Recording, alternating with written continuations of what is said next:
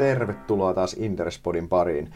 Inderesiltä tänään studiossa Sauli ja mun vieraana on tänään Kargotekin IR-johtaja Hanna-Maria Heikkinen. Tervetuloa. Kiitos paljon. Meidän on tänään tarkoitus puhua IRn työstä ja laajemmin, mitä se sijoittajasuhdetoiminta tekee pääomamarkkinoilla. Meillä on aika laaja aihe tänään käytävänä läpi, mutta jos ennen kuin, ennen kuin hypätään asiaan, niin käytkö vielä, käytkö Hanna vielä omat taustas lyhyesti läpi?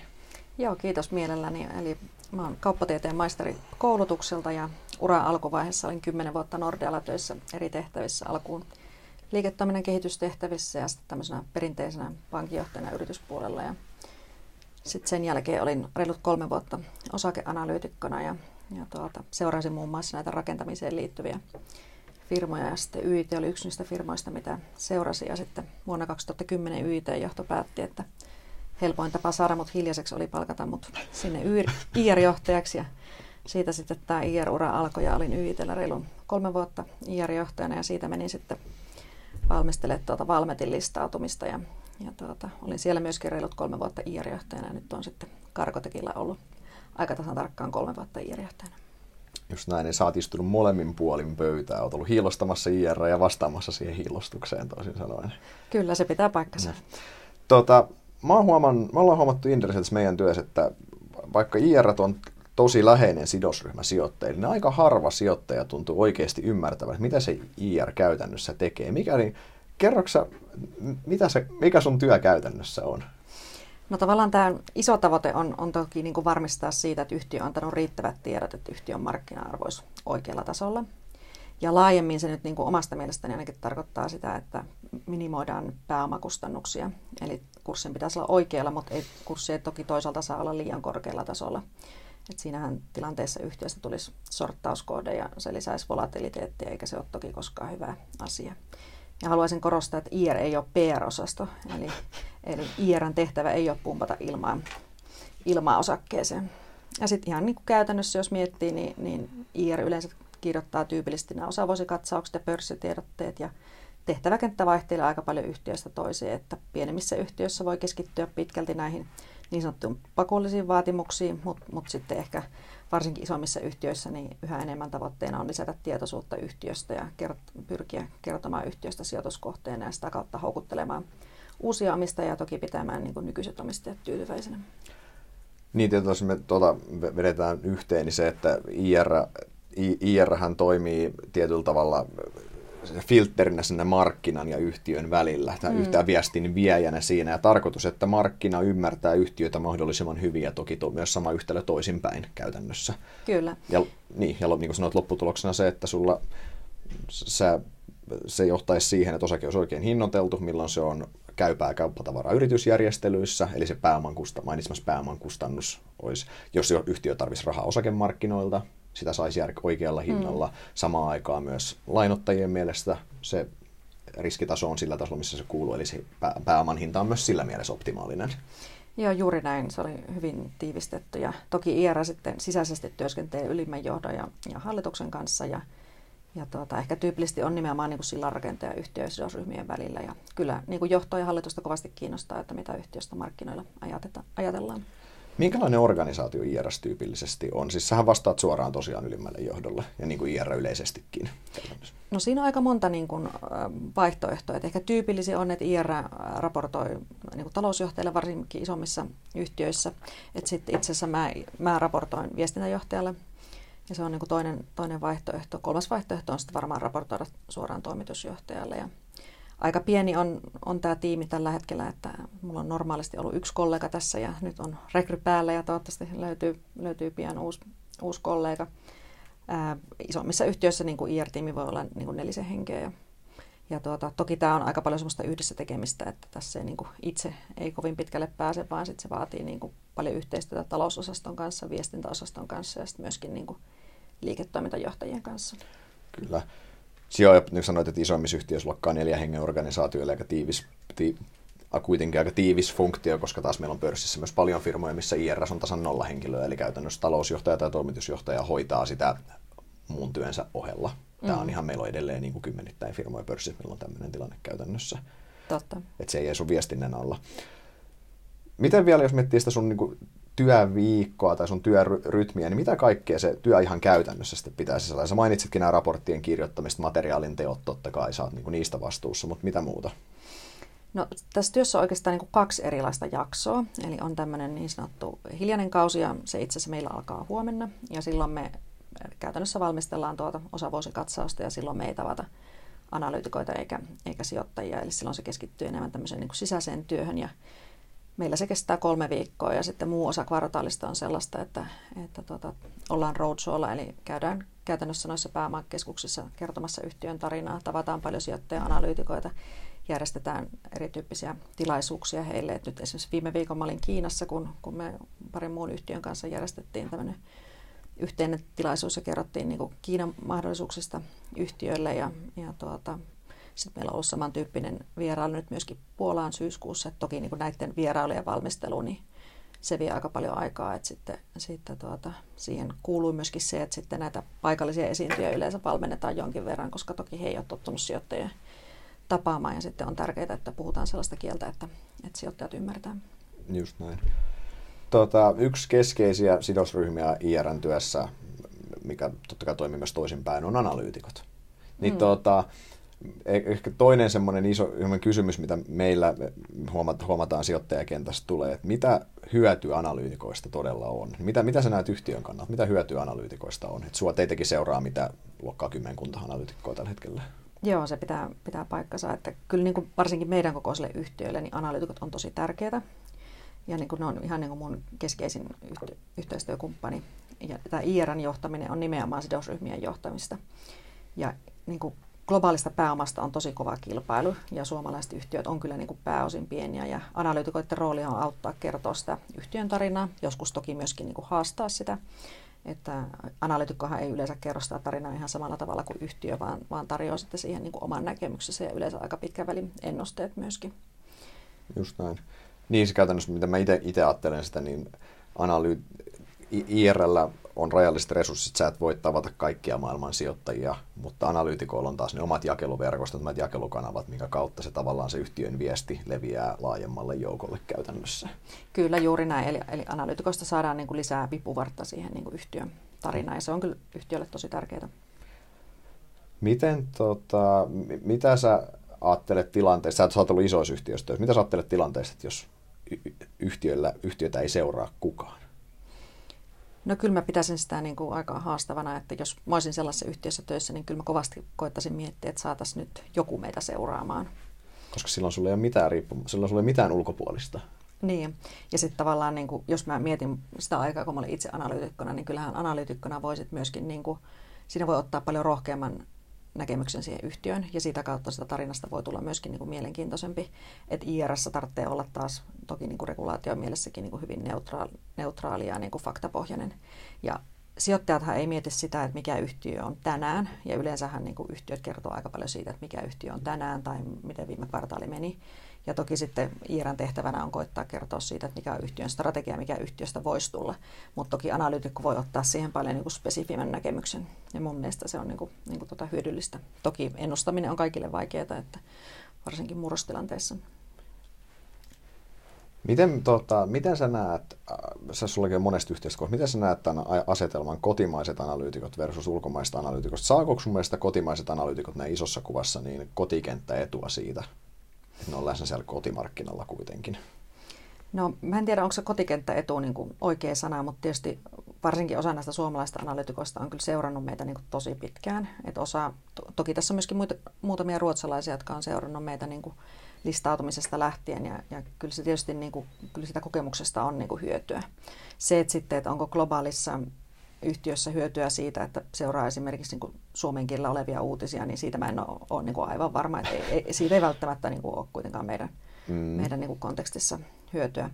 Mutta tavallaan ehkä joskus tuntuu, että jotkut saattaa miettiä, että, että tavallaan niin kuin Lontoossa on enemmän tietoa kuin Suomessa tai siellä olisi jotenkin niin kuin järki kulkisi kirkkaammin, niin si, siitä mä en ole kyllä, kyllä niin kuin samaa mieltä, että, että kyllä niin kuin mun mielestä suomalaiset analytikot tuntee meidät hyvin ja, ja tuota, tekee tosi, tosi hyvää työtä ja ehkä joskus sitten, sitten tota, ja voi liittyä tähän väärinymmärrykseen, niin on se, että, että toki joillakin näillä kansainvälisillä isoilla pankeilla niin niillä on tosi vahvat myyntitiimit ja sitä kautta niin kuin heillä on niin kuin voi olla, heidän näkemyksillä voi olla niin kuin iso vaikutus toki niin kuin kurssiin, oli se näkemys oikea tai väärin, mutta tavallaan sitten jos siellä on kauhean komittoidut meklarit ja myyntimiehet ja naiset taustalla, niin se kurssivaikutus voi olla suurempi.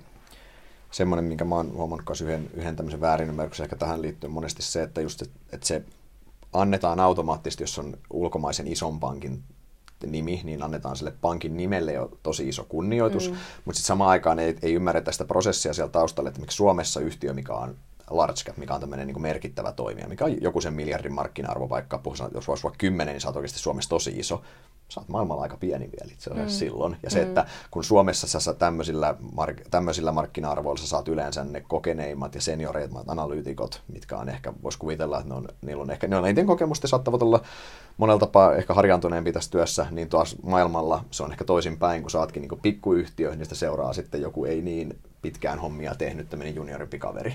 Mm. Tämä on ainakin niin itse, ihan käytännössä huomannut. Joo, kyllä siinä voi olla, olla niin kuin perää, että ja sitten ylipäänsä large cap Suomessa niin on helposti small cap Lontoossa. Kyllä, kyllä. Mitäs oli analyytikko odottaa IRLtä? Niin, jos mietitään tuota toisinpäin, no mun mielestä jos oikeasti tiiviisti ajattelee sen, niin mun mielestä se hyvän IRn pelikirja ei lopulta ole mikään ihan mielettömän vaikea. Se on toki helppo huudella tältä puolelta pöytää, että, että ei ole vaikeaa tehdä duunia, mutta siis jos ajatellaan, että sä haluat sun pitäisi viestiä se yhtiön story selkeästi. Sitä, siinä pitäisi olla mahdollisimman rehellinen. Sitä, sitä ei, saa, ei saa liikaa kiillottaa, vaan pitää antaa ne faktat faktoina, miten, miten ne on. Siihen pitää antaa ympärille uskottavat tavoitteet, ta- tavoitteet käytännössä, ohjeistukset, pitkän aikavälin tavoitteet. Selkeä se viesti on oikeastaan siinä, ja sitten se pitää jalkauttaa markkinoille. Mitä me toivotaan totta kai, niin IR toivotaan aktiivisuutta, mun mielestä, mä, mitä mä toivon Henkko Tieriltä on se, että hyödyntäisitte vielä rohkeammin digitaalisia kanavia. Tämä ei nyt ollut sinänsä karkotekille, vaan ehkä kuin enemmän ylipäänsä, että digitaaliset kanavat, mistä me itse puhutaan tänään myöhemmin, se on mahdollistanut ihan fantastisia juttuja, miten tuo on tasannut tuota IRn pelikenttää. Ja siinä mielessä mun mielestä niin se on edelleen täysin alihyödynnetty, vaan yksittäiset IRt vielä osaa ottaa siitä täysin ilon irti. Ja mun mielestä rohkeasti kokeile, kokeilee uutta, mutta tämä oikeastaan tämä on oikeastaan yksin, yksinkertaisuudessaan se, että no rehellisyyttä, mä katson tuossa muistiinpanoja, mä rehellisyyden caps oikein laittanut mm-hmm. siihen, sitä mä arvostan ihan suunnattomasti, että se on, se on, että se, se on mielestäni pahin moga, minkä IRS oikeastaan voi tehdä, on se, että vetäytyy silloin ta- taakse kuoreensa, kun menee huonosti ja ei ole negatiivista kerrottavaa. Ja silloin, kun on hyvää, niin sitten tullaan tämmöisen niin kuin rummun kanssa paukuttamaan sitä.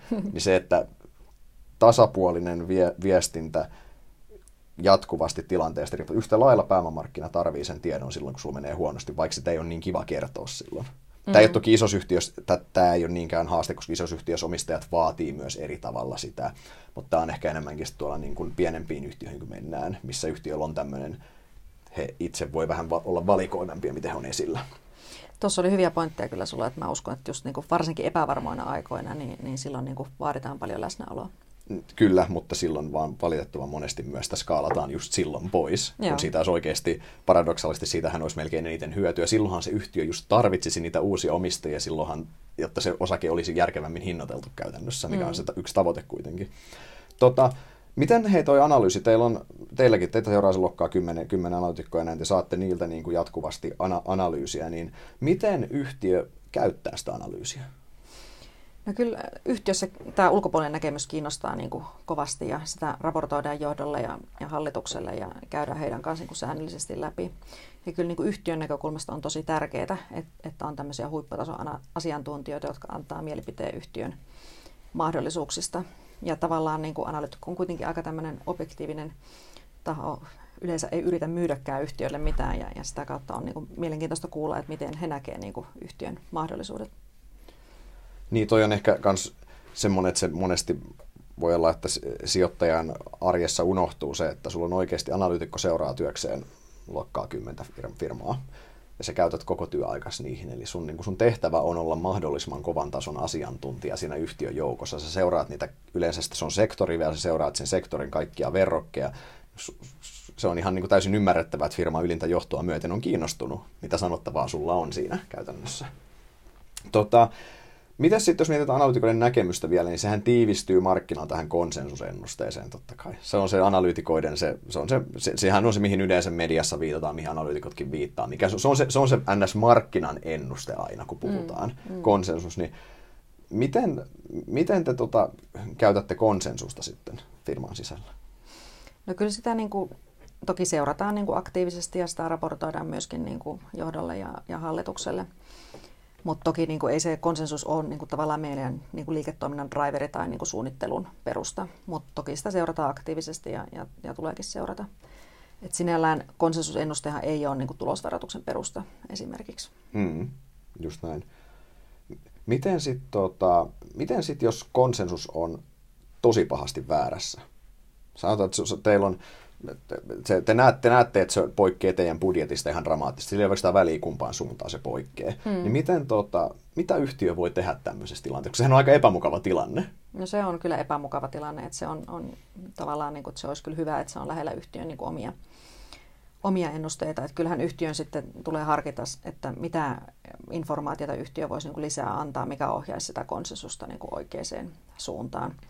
Ja kyllähän nyt esimerkiksi niin niin Karkotekilla me pidetään tämmöisiä pre koolia, jossa käydään läpi vaan aiemmin julkistettua tietoa. Esimerkiksi nyt, nyt tuota, itsekin olen tänään käynyt läpi näitä kyseiselle neljännekselle jo aiemmin julkistettuja tilauksia ja sitä kautta niin kuin, muistuttanut analytikoita niin kuin, tietyistä asioista.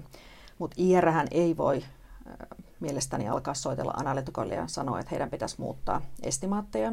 Mm. Että tätähän, mun käsittääkseni tätä tehdään aika paljonkin USAssa, että yksi mun, mun tuota, analyytikko kollega sitä kertoi, kun häntä oli tosi paljon harmittanut, kun hänellä olisi ollut estimaatti kerran niin kuin, aika niin kuin ulkona konsensuksesta, mutta täysin oikein. Ja sitten siellä oli joku paikallinen IR painostanut häntä niin paljon, että, että tota, hän oli sitten tiputtanut sitä tosi paljon.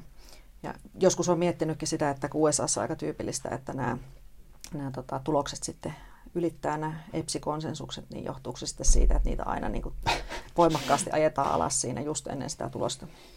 Mutta niin kuin minun mielestä Suomen käytäntö ja, ja niin kuin regulaatio johtaa kyllä siihen, että, että tota, niin kuin IR on ainoastaan ne työkalut, mitä on, niin puhua näistä, mitkä on jo julkistettu muulla tavalla.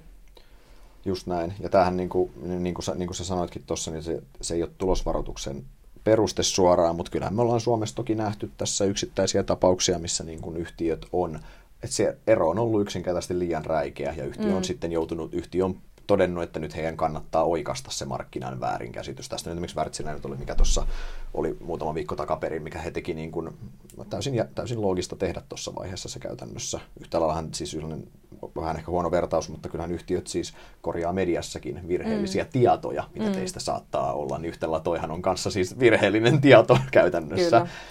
Tota, te mainitsit tulosvaroitukset tuossa aikaisemmin. Tämähän on, tämä on tosi kiinnostava aihe. Sä sanoit jo, että, tai, että, että se, ei voi, että, että se konsensus ei, ei ole tulosvaroituksen peruste tietenkään, vaan se perustuu aina käytännössä omaan ennusteeseen, siihen teidän omaan budjettiin, mitä te träkkäätte. Joo, kyllä, että, että, että tota, tulosennuste aikana annetaan aina, aina tota, yhtiön oman ennusteen perusteella ja tietysti sitten no useimmissa yhtiöissä on tapana, että sitä ennustetta päivitetään kerran, kerran kuussa ja yleensä se tapahtuu silloin, kun edellisen kuukauden nämä tulosraportit on valmiita ja tavallaan sitten siinä vaiheessa päivitetään myöskin tämä ennuste ja sitä kautta yleensähän nämä tulosvaroitukset ne ajoittuu siihen kuun puolivälin tienoille. Toi on, itse, on tosi mielenkiintoinen pointti sijoittajille, että, siinä, että jos odotetaan sitä varoitusta, niin sen pitäisi just osua niihin päiviin siinä. Joo, kyllä se näin on ja nykyisinhän se on, on tota, finanssivalvonta aika tarkasti, tarkasti tota, seuraa sitä, että esimerkiksi niin kun se on liian myöhäistä muuttaa sitä tulosohjeistusta niin kun, silloin, kun tulos julkistetaan että kyllä yhtiön tulee herätä siihen niin kuin aikaisemmin. Että harvoin se sitten niin kuin hallituksen kokouksessa herätään siihen, että emme tullakaan pääse tähän koko vuoden, vuoden tota, tulosohjeistukseen. Ja sitten tähän johtaa myöskin sitten siihen, että kun suuri osa yhtiöistä ohjeistaa koko vuotta, niin varoituksiahan tulee enemmän loppuvuodesta. Et kun a, niin kuin aika harvoin ennusteet muuttus alkuvuodesta niin paljon, että tarvitsisi niin kuin varoittaa joskus on nähnyt sen, että on, on ihmetellä, että on kyllä nyt tämä yhtiökokous, se onkin on mennyt tosi hyvin, että yksikään yhtiö ei ole yhtiökokouksessa muuttanut ohjeistusta, mutta kyllä mä niin kuin itse sijoittajana niin saattaisin ottaa jalat alle, niin jos, jos tavallaan guidance on annettu helmikuussa ja sitten maaliskuussa se jo niin kuin muutetaan. Joo, jos nää, se on koko vuodelle. Tämä, tämä, tämä on kyllä tosi harvinaista, että näitä on näitä käytännön kysymys. Onko se, kuka sen guidance, sen ohjeistuksen muutoksen tekee, tarviiko se hallituksen hyväksyntää vai tuleeko se niin kuin viestinnän ja ylimmän johdon toiminnasta? Miten se käytännössä menee? Kyllä se yleensä niin kuin, niin kuin tota, käydään hallituksen kanssa läpi. Just näin, eli käytännössä jos huomataan, että numerot antaa, että nyt pitäisi, missä se prosessi menee, niin huomataan, että fine, me ei olla pääsemässä budjettiin tai ollaan menossa sitä reilusti yli, niin sitten hallitus, hallitus nopeasti, nopeasti pika, pikakokous käytännössä, ja se hallitus hyväksyy sitten sen, ja sitten laitetaan tiedotteet ulos. Joo, kyllä mulla ainakin itselläni on ollut ilo työskennellä hyvin ripeiden hallitusten kanssa. Että... Ju, just näin. Tota, toi, toi, toi tulosvaroitus, tota, miten, onko se, kuinka paljon siinä on teillä vielä pelivaraa, jos mietitään sitä, että sanotaan, että me nähdään tätä, mietin mitä analytikon näkökulmasta, me nähdään, että alkuvuonna yhtiö jää ennusteista, ja sitten kuitenkin guidanceista pidetään kiinni, ja se vaatii aika tiukkaa tulosvarannusta loppuvuodelle. Siinä vaiheessa ehkä alkaa olla tilanne, että konsensus alkaa olla jo joko ihan guidancein alalaidassa tai jopa sitten sit jo alapuolella, niin, no, niin tietyllä tavalla onko se, onko se budjetti, tavallaan niin pitkä, kun se budjetti vaan pysyy siellä yksinkertaisesti, niin silloin ei...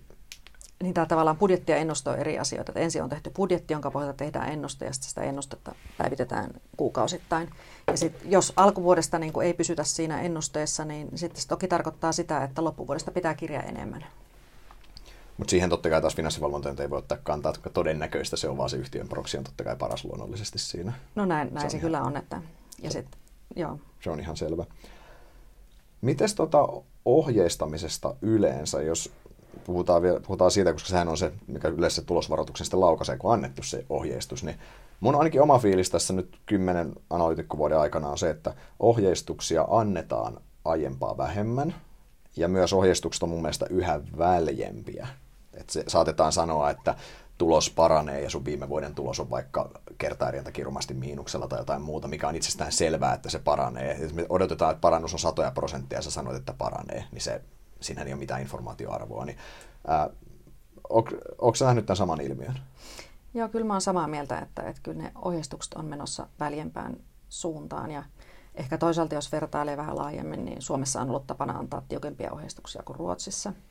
Ja, ja siitä on kyllä sitten Ruotsista esimerkiksi saatu paljon sijoittajapalautetta, että he ei ymmärrä, että minkä takia kannattaa ohjeistaa niin tiukasti. Ja, ja tota, tässä on ehkä monta syytä taustalla, että ehkä ylipäänsä niin kuin näkyvyys on, on heikentynyt. Sitten mm. syklit on monessakin liiketoiminnassa lyhentynyt ja, ja niin kuin bisneksen kehitystä on niin kuin vaikeampi ennakoida ja ylipäänsä nämä, nämä liikkeet on niin kuin voimakkaampia. Ja tässähän nyt on viime vuosina nähty, että yksikin twiitti voi muuttaa paljon ja nopeasti, niin, niin tavallaan niin kuin insentiivi kauhean tarkkaan tulosohjeistukseen on kyllä mun mielestä niin kuin aika pieni. Et oman kokemuksen mukaan valitettavasti tämä tulosvaroitus ei kuitenkaan koskaan ole hinnasta. Ja sitten osalla sijoitteista on politiikka, että he joutuu myymään yhtiöt, osakkeet, jos tämä yhtiö tulosvarattaa. He ehkä ajattelee siitä, että ne ongelmat kasaantuu tai ei kuitenkaan niin ratkea hetkessä. Ja ja sitä kautta se niin kuin, niin kuin tota, johtaa toki siihen, että jotkut sijoittajat hyppää kelkasta ja se ei toki ole niin kuin toivottavaa. Just näin. Tuossa oli se la- lause, että tulosvaroitus on harvoin hinnas. Mä oon täysin samaa mieltä. Sijoittajille mm-hmm. vinkki, jos analyytikon raportissa lukee, että tulosvaroitus on todennäköinen, mutta se on pitkälti hinnassa. Se erittäin erittäin harvoin pitää paikkaansa. Se kurssi lähes poikkeuksetta laskee silloin, kun se itse varoitus tulee. Se on on, muistan ihan yksittäisiä tapauksia, milloin olisi käynyt toisinpäin käytännössä, että se varoitus olisi niin selvästi ollut hinnassa, että se itse asiassa onkin toiminut positiivisena ajurina kurssille. Tota, Miten sitten kun mietitään guidancea, se on aina ohjeistus, se on aina yksi vuosi kuitenkin. Se on aina niin kuin, kyllä käytännössä alle 12 kuukauden periodi, kun se, se, se niin viekö se markkinan fokusta liikaa lyhyen aikaväliin? No se on ihan relevantti kysymys, että kyllähän mun käsittääkseni Jenkeissä kaiketi kaidataan myöskin aika paljon niin kuin kvartaalia, että se on toki niin kuin vielä, vielä lyhyempi. Et tietysti niin kuin tunnustettava on sekin, että kyllähän niin kuin vielä pidemmällä aikavälillä, jos ruvettaisiin kaidaamaan, niin ehkä sitten puhutaan tämmöistä pitkän aikavälin niin kuin tavoitteista, niin, niin tota, se näkyvyys on kuitenkin vielä huonompi. Niin, siis itse kun mä mietin, tota, että et joo, ky- kyllä se on vain yksi vuosi, että eihän se siinä firman käyvässä arvossa sen yhden vuoden osuushan on joitain prosentteja, niin kuin jotain 5 ja 10 prosentin välissä tyypillisesti ehkä. Mutta se, että kuitenkin se yhtiön viimeinen suoritus on pääsääntöisesti paras indikaatio siitä, mitä se yhtiö pystyy tulevaisuudessa tekemään käytännössä. Hmm. Ja niin kuin me nähtiin esimerkiksi, että sanotaan esimerkkinä, että toi, toi Wärtsilä antoi sen aika rajunkin tulosvaroituksen tuossa. Tämän vuoden tulosennusteet laski tosi reippaasti, jos oikein muistan, niin luokkaa neljänneksen niin vaikka ne ongelmat osit, ainakin yhtiön mukaan oli pitkälti niin kuin tähän vuoteen liittyviä, niin kuitenkin konsensus leikkasi lähivuosien ennusteita 10-15 prosenttia. Eli mm. tavallaan myös se pitkän aikavälin potentiaali tuli jonkin verran markkinan mielestä alas. Mm. Mikä sinänsä, että vaikka se varoitus koski vain tätä yhtä vuotta, niin silti silloin, että silloin on aika pitkä heijastusvaikutus kuitenkin lopulta mm. siinä mielessä. Olisiko sun mielestä parempi, jos olisi niin kuin pidemmälle meneviä guidanceja?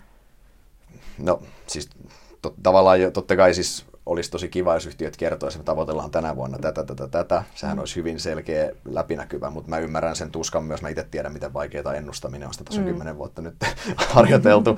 Ja se, että sit, jos sanot liian pitkään, niin sit sä oot koko ajan veivaa. Sanot, sanot li, pitkälle guidanceit, aika, aika tarkat semmoiset, niin sun informaatioarvo on, niin sä oot koko ajan muuttamassa niitä. Mm. Ja sit, mm. sä, niin sit sä korjaat koko ajan jotain, niistä sä oot koko ajan antamassa varoitusta suuntaan tai toiseen, niin se menee ei se vaan toimi. Niin sitä varten on sitten pitkän aikavälin tavoitteet. Ehkä mä ajattelisin niin päin, että antaa uskottavat tavoitteet järkevällä aikaperiodilla, vaikka nyt kolmen vuoden kaudelle. Mm. Ja sitten antaa selkeästi ne palikat, miten sinne päästään. Niin siinä mielessä se on mun mielestä riittävän hyvä pitkän aikavälin guidanssi. Mm-hmm. Ja varsinkin mä korostan sen aikaperiodin merkitys, kun sanoo sen, että se on vaikka kolmen vuoden strategiakausi tai näin, eikä joku, että päästään ehkä joskus jonnekin, koska sitten se on, niin se mun mielestä toimii ihan hyvin siihen. Miten sitten hei tota, toi ohjeistuksen antamisesta, miten, miten, miten vaikea yhtiölle on sun mielestä he, antaa, guida, antaa ohjeistus, mikä, mikä viittaa heikentyvään kehitykseen? Antaa vaikka ohjeistus, että liike, tulos laskee tai näin. Onko se, onko se niin kuin henkisesti tosi vaikeaa, koska tämä on erittäin harvinaista. Me nähdään tosi tosi vähän tätä, että yhtiöt mm. ohjeistaa heikentyvää tulosta. No kyllähän tietysti niin kuin kaikkien kannalta on mukavampaa ensinnäkin olla yhtiössä töissä, mikä niin kuin kasvaa ja kehittyy niin kuin oikeaan suuntaan. Ja, ja, ja tuota, toki on myöskin niin, että kyllähän niin kuin toimitusjohtajan työsuhde on katkolla joka hallituksen kokouksessa. Ja, ja tavallaan jos on varsinkin, jos te, yleensä on tehty joku pitkä aikavälin strateginen suunnitelma, niin, niin tuota, jos tavallaan se kaidanssi alkaa poiketa siitä, niin, niin eihän se ole hyvä asia. Ja tavallaan niin kuin sisäisesti, niin, niin kyllähän on niin kuin niin kuin on helpompi ehkä johtaa positiivisen kautta ja, ja, ja sitä kautta, että, että, että meillä on kasvumahdollisuuksia. Että, että, kyllä, toki niin kuin mieluummin varmaan niin kuin myöskin niin kuin sisäisen johtamisen kannalta niin on, on helpompi antaa positiivisempi kaidanssi, mutta, mutta kaidanssin tulee perustua niin kuin ennusteisiin. Että sehän ei ole tämmöinen, että miltä tuntuu, mikä on, on niin kuin mukavaa mm. asia, vaan sitten kuitenkin nämä estimaatit on yleensä tehty niin kuin ennemminkin alhaalta ylös kuin ylhäältä ylhäältä alas, että, että jos estimaatit näyttää siltä, että, että tulos heikentyy, niin kyllä, kyllä, kyllä tota, varmasti semmoinen niin uskalletaan tehdä. Et toki semmoisessa tilanteessa sitten aletaan varmasti miettiä sitten vähän niin kuin muitakin, muitakin tota, toimenpiteitä. Ja sitten tietysti ei ole myöskään kiva olla yhtiössä töissä, missä niin, niin tuota, ruvetaan sitten vetämään niin kuin jotakin niin kuin tosi kovaa kustannuskuuria esimerkiksi tai vähentää mm. paljon ihmisiä, niin, niin kyllä tavallaan sisäisen johtamisen kannalta varmasti on, on, on helpompaa, jos pystytään niin kuin ohjeistaa niin kuin positiivista tuloskehitystä.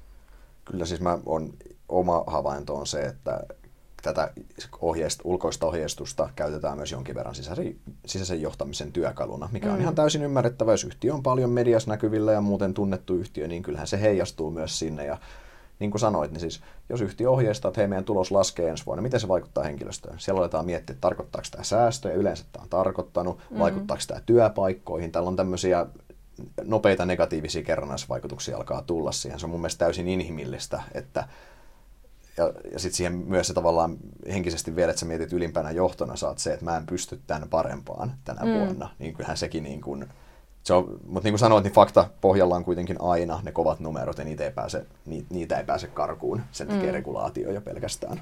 Kyllä, ja sitten varmaan tavallaan, että, että tota, jos kehitys ei ole ennakoitu, niin ruvetaan miettimään niin kuin toimenpiteitä, millä päästäisiin niin kuin kasvuuralla, että se on yleensä liikkeenjohdon tehtävä. Just näin. Tota, y- yksi näistä monista myyteistä tähän IR ja analytikon suhteeseen liittyen, mitä ainakin me, me Inderesillä kuullaan paljon, on se, että yrittääkö yhtiöt vaikuttaa analyytikoihin ja analyytikoiden näkemyksiin? Mitä sä vastaat tämmöiseen syytökseen? No kyllähän kaiken vuorovaikutuksen niin kuin, tehtävä on lisätä ymmärrystä varmasti niin kuin molemmin puolin. Ja sitten tietysti eh, joskus kysellään sitä, että no miten yhtiöjohto tai henkilöstö suhtautuu siihen, jos tulee sel-suositus tai tosi negatiivinen raportti, niin on se toki niin kuin inhimillistä, että nämä positiiviset raportit tuntuu hyvältä. Mutta toki ensisijaisesti on tärkeintä, että ne raportit vastaa yhtiön todellista tilaa. Mm-hmm. Että kyllä yhtiön johdon kannalta on myös todella epämukava tilanne, jos tulisi liian positiivinen raportti tilanteessa, jossa on isoja ongelmia. että tavallaan niin kuin on tärkeää, että, että nämä raportit vastaa yhtiön todellista tilaa. Ja sitten tietysti täytyy muistaa se, että analyytikon tehtävä on ainakin omasta mielestäni ja oman kokemuksen pohjalta on analysoida osaketta, eikä ensisijaisesti yhtiötä. Ja analyytikon tehtävähän ottaa kantaa tähän niin kuin valuaation. Ja yhtiön tehtävänä ei ole toisaalta sitten kommentoida sitä arvostusta, vaan yhtiö keskittyy toteuttaa strategiaa. Ja niin kuin kaikki varmasti muistaa, niin osakeyhtiölain pohjalta yhtiön tehtävä on, on tuottaa voittoa omistajille ja niin kuin, ei yksittäisen analytikon raporttia voi lähteä korjaamaan tai ohjaamaan muuten kuin jo markkinoilla tiedossa oleva informaation valossa. Just näin. Toi, toi on ehkä tärkein pointti tässä, mitä sanoit, että analyytikko analysoi osaketta, ei yhtiötä. Et, et, et se, että no voi, siis se on, se on se koko homman, homman juju. Siis se, negatiivinen suositushan ei tarkoita, että se on huono yhtiö. Mm, just näin. Koska negatiivinen suositus voi tarkoittaa, että tämä on hyvä, se voi hyvin olla tilanne, että on hyvä yhtiö, mutta tämä on väärä valuaatio. Mm, mm, valuaatio näin. on noussut liian korkeaksi syystä tai toisesta. Yhtä lailla myöskään buy-suositus tarkoittaa, että yhtiö on hyvä. Mm, se voi mm. olla, että tämä on huono yhtiö, mutta tämä on liian halpa mm. yksinkertaisesti. että siinä mielessä se on just se, että se on se, se on, se, analysoidaan, sitä, analysoidaan sitä osaketta. Ää, voin ehkä omalta puolelta sanoa, että yhtiö erittäin, erittäin harvassa ja vähän on se, että yritetään vaikuttaa mihinkään. Mun mielestä ylivoimainen enemmistö ymmärtää hyvin, mistä tässä on kysymys, ei ota henkilökohtaisesti tätä, mm. ei, ei ota sitä, on hyvin harvat tapaukset, ketkä ottaa sen suorana loukkauksena itseään kohtaan, hänen, koska se, että hänen osake on nyt negatiivisella suosituksella, koska hän ottaa sen, että se, se on hänen, totta kai ymmärtää, se on hänen johtama yhtiö joo, mutta samalla niin silloin ei, ei ole tämä pääomamarkkinoiden pelihenki oikein selviä, mutta tämä on tosi harvinaista. Lähtökohtaisesti kuitenkin kaikilla osapuolillahan tässä on tietyllä tavalla sama tahtotila, se, että se osake on oikein hinnoiteltu, ja se on kaikkien etu mm. silloin. Joo, juuri näin. Mutta tämä edelleen yksi inhimillinen tekijä pitää muistaa, yhtiön johdon tehtävä on myös myydä sitä omaa firmaansa. He on se kasvot ulospäin. Heillä on insentiivit sidottu siihen. Se on hänen, hän on 24-7 tekemässä sitä kuitenkin niin kuin isossa kuvassa, totta kai, se pitää muistaa. Mutta joo, tota, mitäs sitten toi tiedonjako? Mitäs se, aina välillä varmaan IRkin saa kritiikkiä siitä, että miten sä varmistat tasapuolisen tiedonjaon eri, sido, eri sijoittajaryhmien kesken? No toki tarvitsee varmistua siitä, että tieto tulee kaikille samaan aikaan. Ja, ja tietysti tästä on nyt hyvin reguloitu asia, että, että kaikki saa osavuosikatsaukset julkistetaan tiettyyn ennalta ilmoitettuun aikaan ja, ja niin kuin pörssitiedotteet kaikille toki niin kuin samaan aikaan. Ja sitten esimerkiksi niin kuin tämmöistä niin kuin lisämakua voi tuoda, tai ylipäänsä ehkä vielä tilaisuuksista, niin niiden materiaalit jaetaan meidän nettisivuilla ja, ja, ja välillä siellä on myöskin niin kuin ihan webcastit tallenne näistä, näistä tuota, tilaisuuksista. Sitten välillä on myöskin niin kuin esimerkiksi blogeja, jossa on ihan omasta mielestäni mielenkiintoisia tulokulmia, ei mitään toki merkittävää niin kuin uutta tietoa, että kaikki merkittävää uusi tietohan tulee julkistaa pörssitiedotteella. Mm. Miten tota, monesti kans yksi näistä, jälleen yksi myytti on se, että yhtiö suosii jotenkin isoja sijoittajia. Ja varmaan isoilla viitataan tämmöisiin niin kuin instituutiosijoittajiin. No tietysti yhtiön johdon aika varsinkin, niin se on niin kuin rajallista. Et, et toki niin kuin, niin kuin tota, pitää priorisoida sitten näitä one-on-one tapaamisia ja, ja, mm. ja toki sitten usein yhtiön johto tapaa näitä niin kuin isoimpia omistajia. Mutta toki niin kuin on tärkeää ymmärtää, että, että kyllähän siellä niin kuin keskustellaan sitten niistä asioista, mitkä on niin kuin muutenkin julkisia. Niin, toi on ehkä se pointti, että siis ei, ei siellä niin kuin jaella mitään sisäpiiritietoa tai muuta, vaan se on se ihan sama, samoista, teemoista, samoista teemoista, samoilla komponenteilla puhutaan. Se, että sun vastapuoli on ehkä paremmin perehtynyt kuin toinen, niin sehän mm. ei taas ole yhtiön vika sitten mm, käytännössä. Mm. Tota, miten sitten jos mietitään sitä analyytikkoa, niin kuinka paljon informaatioetu analyytikolla sun mielestä on suhteessa muuhun markkinaan?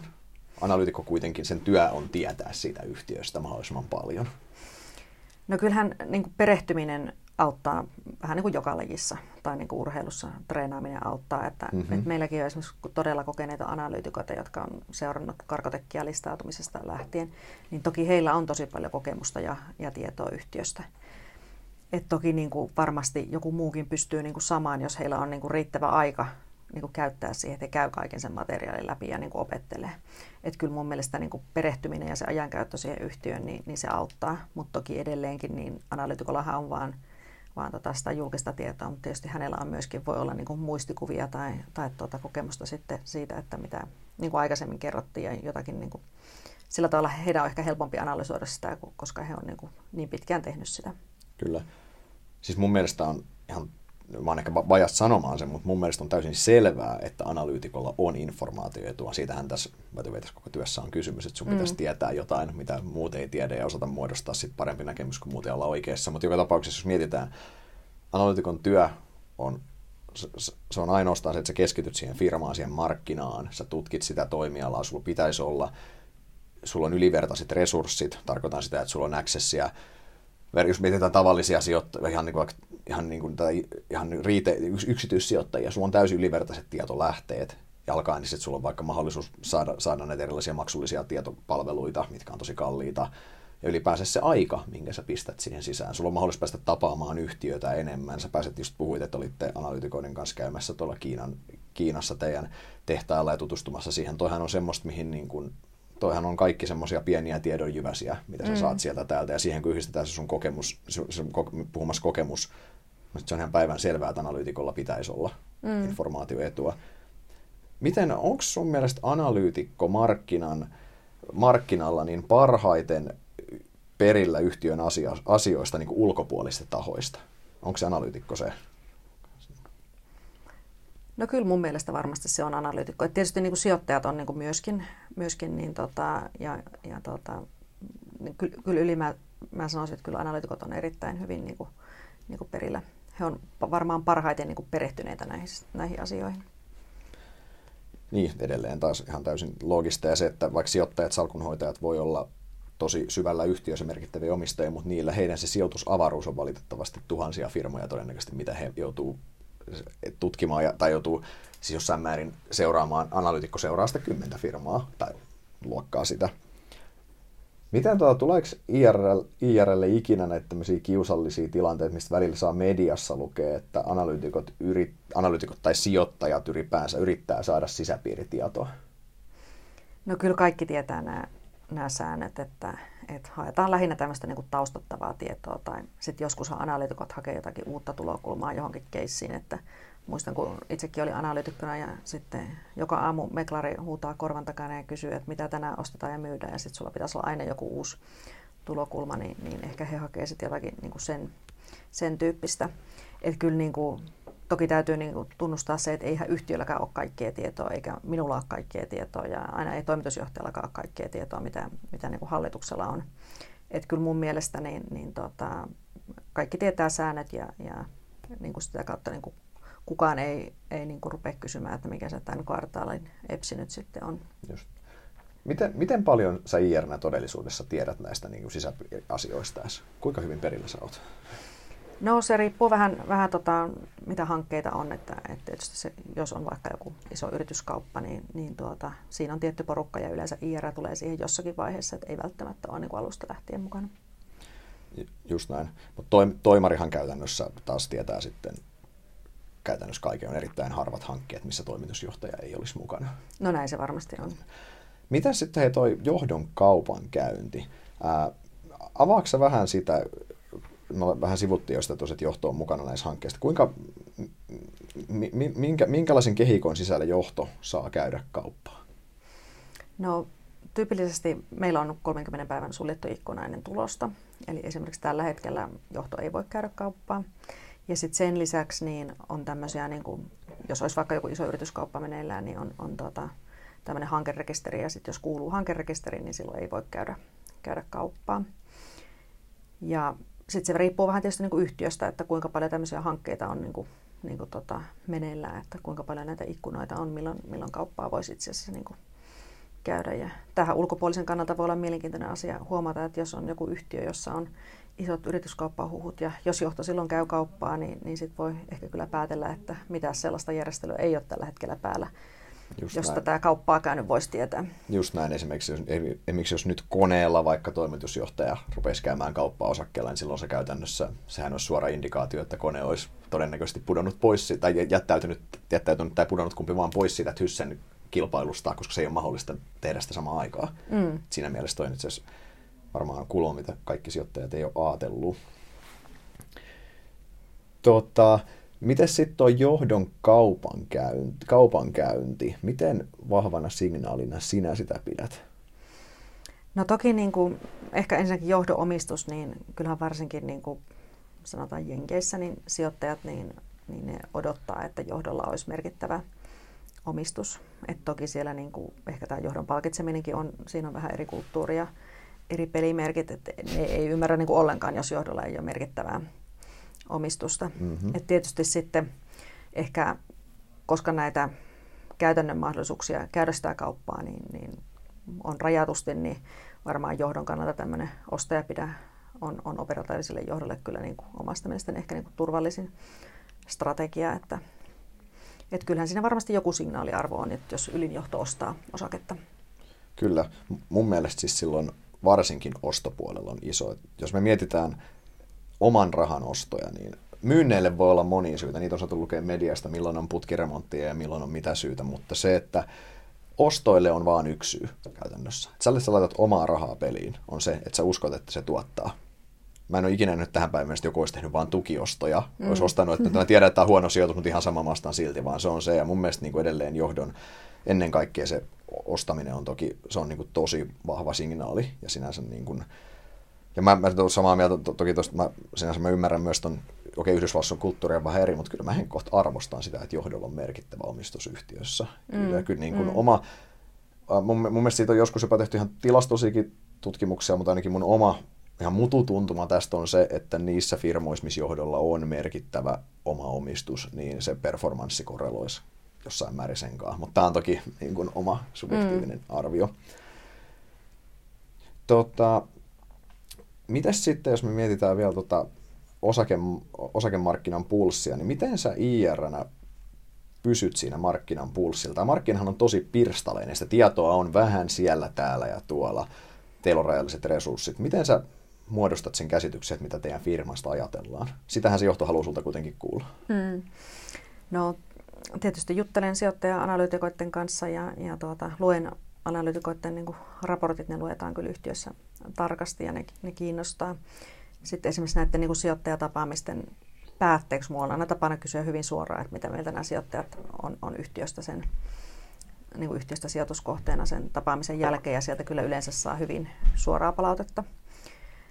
Ja, ja tota, toki seuraa niin kuin muitakin markkinalähteitä ja kyllä mun mielestä on tärkeää niin kuin ymmärtää se se markkina, missä yhtiö toimii ja missä, missä niin kuin sijoitusmarkkinoilla ylipäänsäkin niin kuin mennään. Että kyllähän esimerkiksi arvostus usein, niin siihen vaikuttaa kyllä keskeisesti se, että mikä sentimentti muuten on esimerkiksi niin kuin syklisiä osakkeita kohtaan.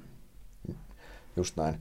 Siis tästäkin on mun, ainakin mun tulkinta, että tästä on pikkusen kahta eri, eri koulukuntaa. Osalle, osalle se on tosi tärkeää, ymmärtää, että mitä yhtiöstä ajatellaan. Joillekin tuntuu ainakin heidän kommenttien perusteella, että se on täysin irrelevanttia, mitä ajatellaan. Ja mun on vaikea ehkä käsittää sitä, että mun mielestä totta kai niin kuin mä, että jos se, se markkinan mielipide on halusit tai et, niin silloin oikeasti aika paljon vaikutusta myös osakkeen valuaatioon ja muuhun, ja sen takia yhtiön pitäisi olla tosi hyvin perillä siitä käytännössä. Mm, mm. Kyllä mun mielestä se on tärkeää. Mites tota, hei, viimeinen tämmöinen eräänlainen ehkä ehkä voi sanoa, että meneekö tämä nyt myytin alle vielä, mutta on ulkomaalaisomistus, mistä puhutaan ainakin tosi, tosi paljon. Ja, ää, kuinka, miten tärkeänä asiana sä pidät ulkomaalaisomistusta? Mitä sä ylipäänsä ajattelet siitä? No ulkomaalaisomistus ei ehkä ole niin itseisarvo, mutta laaja omistajapohja on hyvä tavoite, koska tyypillisesti niin kuin samanlaiset omistajat tai sijoittajat, niin ne liikkuu yleensä samaan aikaan samaan suuntaan ja se lisää sitten volatiliteettia.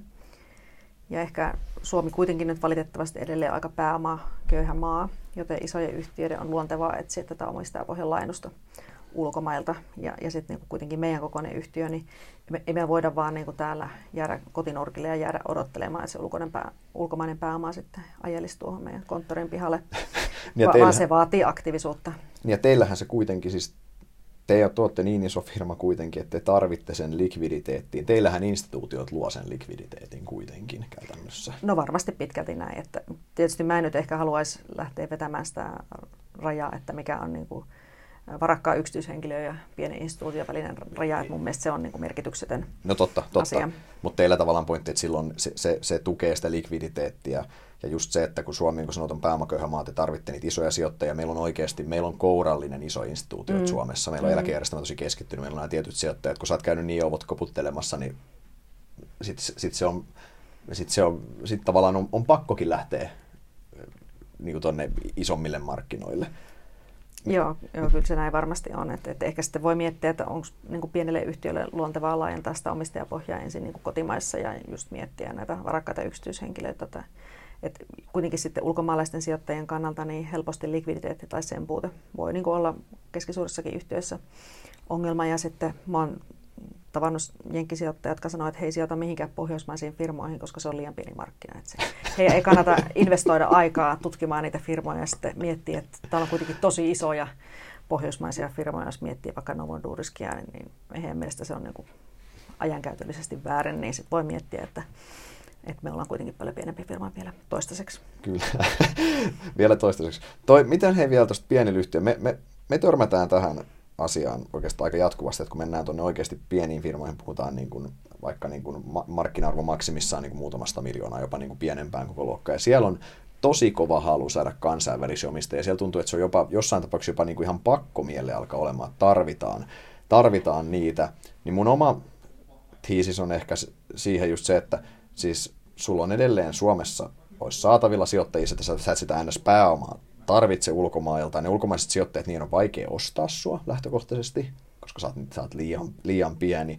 Niin mitä hyötyä sä, sä näkisit, että pienelle yhtiölle voisi olla siitä, että lähteä sinne ulkomaille hakemaan niitä sijoittajia? No kyllä se varmaan se omistajapohjan laajennus ja niin kuin hajautus sitten toisaalta. Toisaalta onhan joitakin sijoittajia, jotka sitten ajattelee niin, että kun joku taho lähtee johonkin osakkeeseen, niin sitten he niin kuin seuraa perässä – että voihan se olla signaali jollekin. Mm. Mutta se ei tarkoita tietysti, näinhän se on kotimaisessakin instituutiossa, että, että, että, että tota, tiettyjä omistajia mm. arvostetaan ja tiedetään, että he tekevät niin paljon työtä sen analyysin eteen ja se on sitten niin kuin signaali muille. Mitä mieltä sä oot?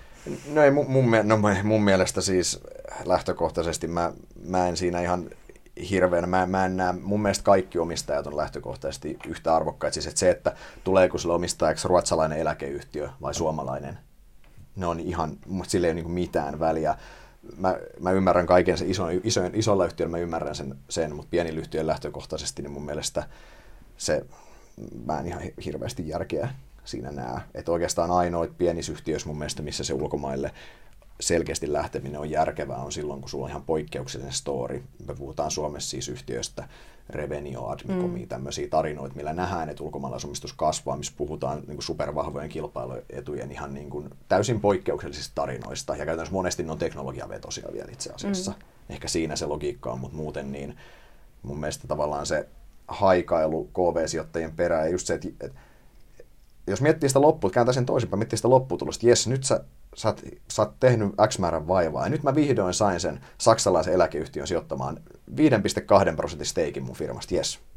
No niin, mitäs sitten? Oliko se niin kuin, että mihin se johti sut? Et no niin, et nyt, se, nyt, nyt silloin se 5 prosenttia sit. Mm. Niin onko se tavallaan, onko sun firma, niin on, onko, mitä hyötyä siitä oikeasti lopulta? No toki toi, että jos sen jälkeen tulisi lisää, niin joo, mutta mutta edelleen niin mä en, mä en, ole, mä en siitä mä en sen perään haikailua näe niin hirve, hirveän fiksuna, fiksuna, että toisaalta ne ulkomaiset sijoittajat, ne on myös, on nekin ihan fiksuja sijoittajia kuitenkin, että sitten kun sun firman numerot tukee sitä, sä kasvat tiettyä koko luokkaa, niin kyllä ne myös löytää yleensä. Kyllä ne tuppaa sitten löytämään sen yhtiön mm. lopulta. Miten he voitaisiin vielä loppuun vähän miettiä tätä IR-maailmaa ja tätä, että miten tämä on muuttunut tässä mitä sä, säkin oot ollut täällä markkinalla mukana molemmin puolin pöytään, niin luokkaa 15, vajaa 15 vuotta, mitä sä oot ollut mm. täällä mukana, niin miten, miten tämä on muuttunut? No kyllähän tämä on varmasti niin kuin IR on ehkä vieläkin tämmöinen aika niin kuin nuori osaamisalue mm-hmm. ja tota, varmaan näitä käytäntöjä muodostuu yhä, yhä tota, enemmän. Et varmaan tässä tämä MIFID on nyt viime vuosina ollut, ollut aika iso asia ja, ja tuota, ylipäänsä niin kuin regulaatiota tulee paljon ja vähän oma pelko on, että tämä MIFID kyllä johtaa siihen, että, että tota, niin kuin analyysitahojen ansainta on yhä vaikeampaa ja sitä kautta niin varmaan niin kuin analyysin määrä, määrä niin kuin vähenee ja se ei kyllä niin kuin ole yhtiöiden, yhtiöiden etu. Mm. Sehän me nähdään jo nyt, että analyysin määrä vähenee Suomessa ja maailmalla valitettavasti. Mm. Sitten kyllä iso trendi tässä varmaan niin kuin vuosien saatossa, jos otetaan vähän isompaakin perspektiiviä, niin mä muistan, kun mun analytikkokollegat kertoi, että 80-luvulla analytikot odotti pari viikkoa, että osa vuosikatsaus tulee postissa. Ja kyllä nyt on tahti on vähän niin kuin eri, myöskin niin kuin sitten yhtiöpuolet, kuinka nopeasti nämä tarvitsee saada niin kuin ulos. Että kyllähän informaatiota on yhä enemmän ja, ja se on niin kuin pirstaleisempaa ja, ja tavallaan tämä datan määrän kasvu on, on varmasti niin kuin lisännyt analyysin nopeutta. Se voi tietysti joskus johtaa myöskin niin kuin niin kuin kovempaa volatiliteettia ja ehkä niin kuin väärinkin johtopäätöksiin. Mm. Mutta eikö toi tietyllä tavalla myös tuohon niin digitalisaatiota, mitä se tuohon mm. pitkälti tuohon itse sen alla, mitä on tapahtunut, niin siinähän on myös, siinä on hyviä ja huonoja puolia. Totta. Siis yksi huono lieveilmiö on todennäköisesti myös se, että mediasta on tullut yhä lyhytempoisempaa ja media on joutunut leikkaamaan resursseja tässä printtimedian ja digimedian murroksessa käytännössä. Eli se median, median rooli yhtiön äänenkantajana on varmasti supistunut isossa kuvassa käytännössä? No joo, kyllä varmaan talousmedia on aikaisemmin vähe, aikaisempaa vähemmän. Et mä muistan silloin, kun olin itse analyytikkona, niin oli erikseen oikein niin talousuutisetkin, mutta, mutta yes. mä muistelen, että ne lakkautettiin jo joskus kymmenen vuotta, kyllä. kymmenen vuotta sitten. Että ehkä nyt sitten niin kuin sanotaan, että viime aikoina esimerkiksi niin kuin blokkareiden yes. rooli on, on kasvanut. Mekin järjestetään tilaisuuksia näille blokkareille, että ne on ihan niin kuin mielenkiintoinen uusi sidosryhmä meille. Sitten aika paljon niin kuin niin kuin on tullut tämmöisiä esimerkiksi sosiaalisessa mediassa tämmöisiä erityyppisiä sijoitusryhmiä. Ja mä uskon, että kyllä heillä varmasti niin kuin aika paljon valtaa mm-hmm. sijoitusmaailmassa tällä hetkellä. Että, mm. että sinällään, niin kuin, jos talousmedia miettii, niin itse on kyllä erittäin intohimoinen arvopaperin lukija. Että, että tota, luen sitä kyllä mielelläni, mutta, mutta Suomessa on aika vähän talousmediaa tällä hetkellä.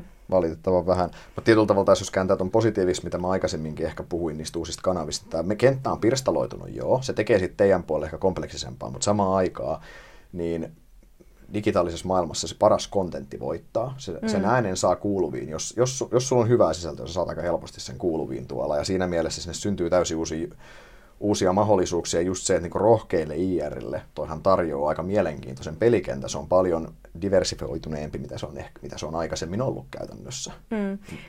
Joo, se on totta, että, että kyllä niin kuin kanavia voi käyttää paljon monipuolisemmin kuin aikaisemmin ja kyllähän niin kuin sisällöntuotanto digiaikana on niin kuin mullistunut. Tietoa enemmän kaikkien saatavilla ja se on myöskin niin kuin helpompaa ehkä saattaa kaikkien saataville. Ja, yes. ja kyllä on ihan mielenkiintoista näyttää videoita sitten, että millaista jollakin saitilla on, että kaikki ei sinne pysty tulemaan käymään, mutta niin kuin sitä kautta niin Kyllä niin tuota, siinä on paljon mahdollisuuksia. Tietyllä tavalla tämä myös, voisi sanoa, että tämä demokratisoituu siinä mielessä, että jos joskus, joskus silloin ka- kauan sitten, niin jollain sijoittajilla on voinut olla jotain informaatioetua, niin tässä digitaalisessa maailmassa niin se on kyllä hyvin demokratisoitua se tieto, että se melkein se sama, se sama tieto voidaan sanoa saavuttaa samalla hetkellä, niin kuin on se sitten niin kuin teidän pääomistaja kuin joku yksittäinen aloitteleva retail-sijoittaja, joka on just tutustumassa teihin käytännössä mm, mm. siinä mielessä. Hyvä. Me ollaan aika laajalti käyty tätä IR ja analyytikon suhdetta ylipäänsä tätä IRn työnkuvaa. Kiitos Anna tosi paljon, olit meidän vieraana. Saatiin loistava jakso aikaan. Laittakaa hei meille tulemaan Interesille palautetta tästä podista ja jatketaan keskustelua tuolla meidän muissa kanavissa. Kiitos. Kiitos.